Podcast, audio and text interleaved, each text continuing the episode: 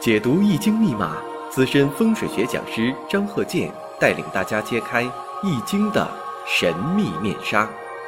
周易新天地，五行解奥秘。请听周易五行。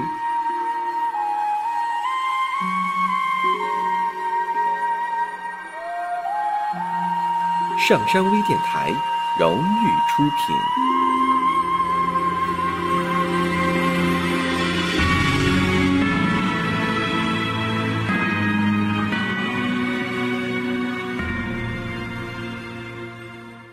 大家好，我是张鹤剑。周易五行，我们这门课程啊，下面呢，我们看一下这个断语啊，像这个有阳刃，有七煞，有伤官。以前呢，经常有一些古书讲阳刃、七煞并伤官，将相之财。但这句话也放在什么地方上？如果有特定的环境，比如说呀，需要。这些呀，勇武之人呢，当然了，不是说这个有呃阳刃七煞带伤官，他一定是勇武之人。你还得看这个五行结构，具体问题具体分析，别把我的话断章取义。所以呢，这个五行分析呀，生日五行分析特别复杂。那如果说在安定的环境下，你说这个阳刃七煞带伤官呐，这就是惹是生非之人。但是呢，也不能说完全一概而论，所以我还是那句话，不要把我的话呢这个断章取义，啊，一说这不你张教授说的吗？不要那样，你得具体问题具体分析。我们只是说大概率情况下，但是到底是不是怎么去决断，决断的准不准，就在于预测师的水准了，水平怎么样，到底能不能看准他是英雄还是说其他的人？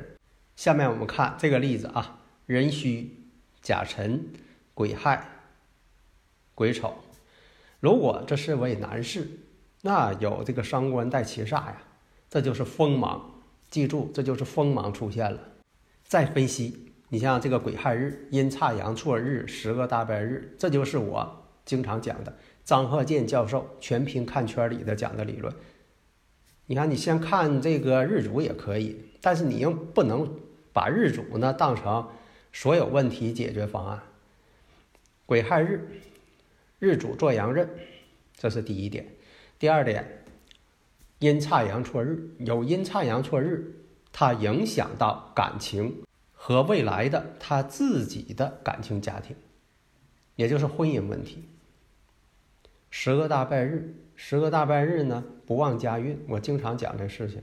也事实上已经印证了，所以你看，我看五行的时候，不用对方自己介绍自己，我一看都摆在纸面上了，不用再问对方怎么回事情。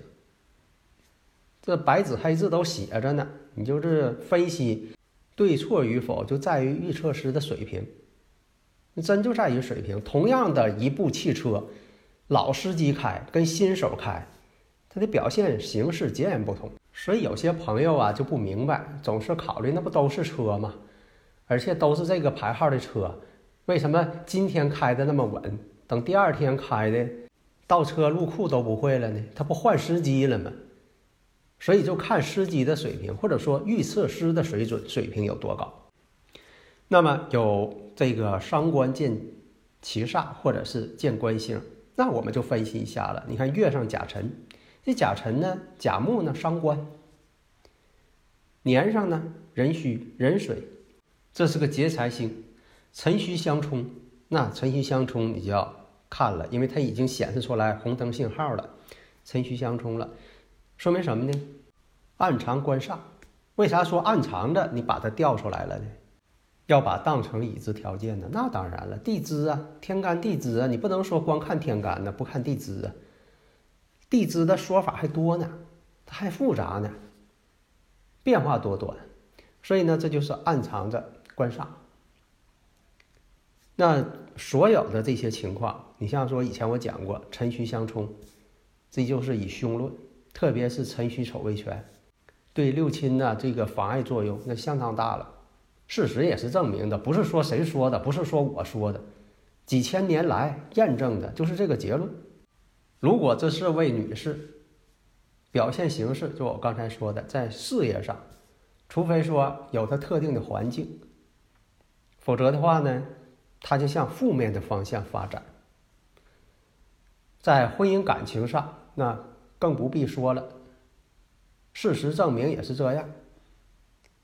在这个丁丑年，丁丑年的时候啊，谈恋爱，为什么说呢？丁丑年的丁寅相合了，跟年上相合了，但是是跟年上相合了。那代表什么意思啊？未成年，刚上中学呢，谈恋爱，谈的热火朝天，把这个谈恋爱当成一个一生当中最重要的事情，胜过于生命了，就是要谈恋爱。那么，有人反对没有？当然有人反对了。你按常理来说也不行，正上中学呢。那这个事情呢？你看丁年相合，说明什么呢？跟年上产生感应，丁年合木，又合成伤官。那么年上呢，其实也代表长辈，也表现出来长辈的强烈反对。但是呢，你不让他谈恋爱不行啊，连学都不上，就是要谈恋爱。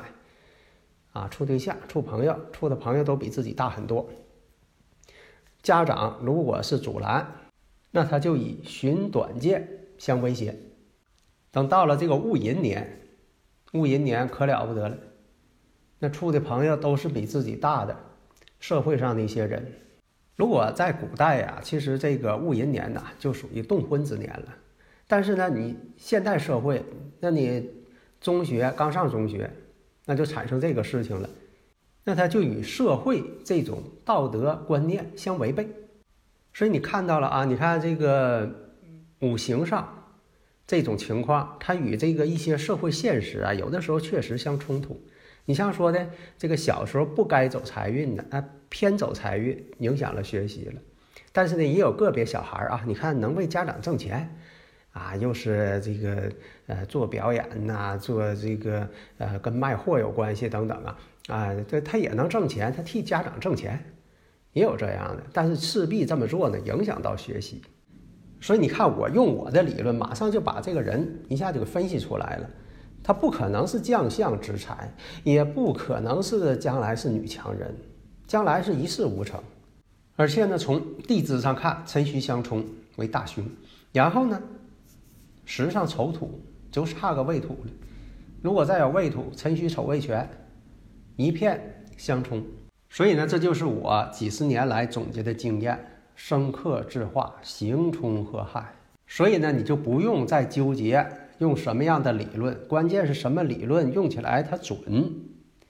就等于说，像这个月球，你管它叫月球也好，你管它叫啊这个婵娟也好，或者是你用外语。啊，很浪漫的称呼这个月亮也好，不因为你名词的改变，它月球周期就变了，那改变不了。所以呢，你别管对这个月球怎么称呼，关键什么呢？你把月球这个运行规律你给算准，结论是准的就行了，这是最重要的。就像说这个天上的这个星宿星座，咱们中国分成了二十八星宿。跟外国的分成那个星象的周期肯定是差距很大，但是关键你把这个星宿你给判断准确，不因为你分区不同啊，它星星就位置就变了，它不会变。关键是看结论，关键是看预测师的结论，这是铁定的。下一堂呢，我们再讲用实际情况来分清如何判断的更为准确。好的，谢谢大家。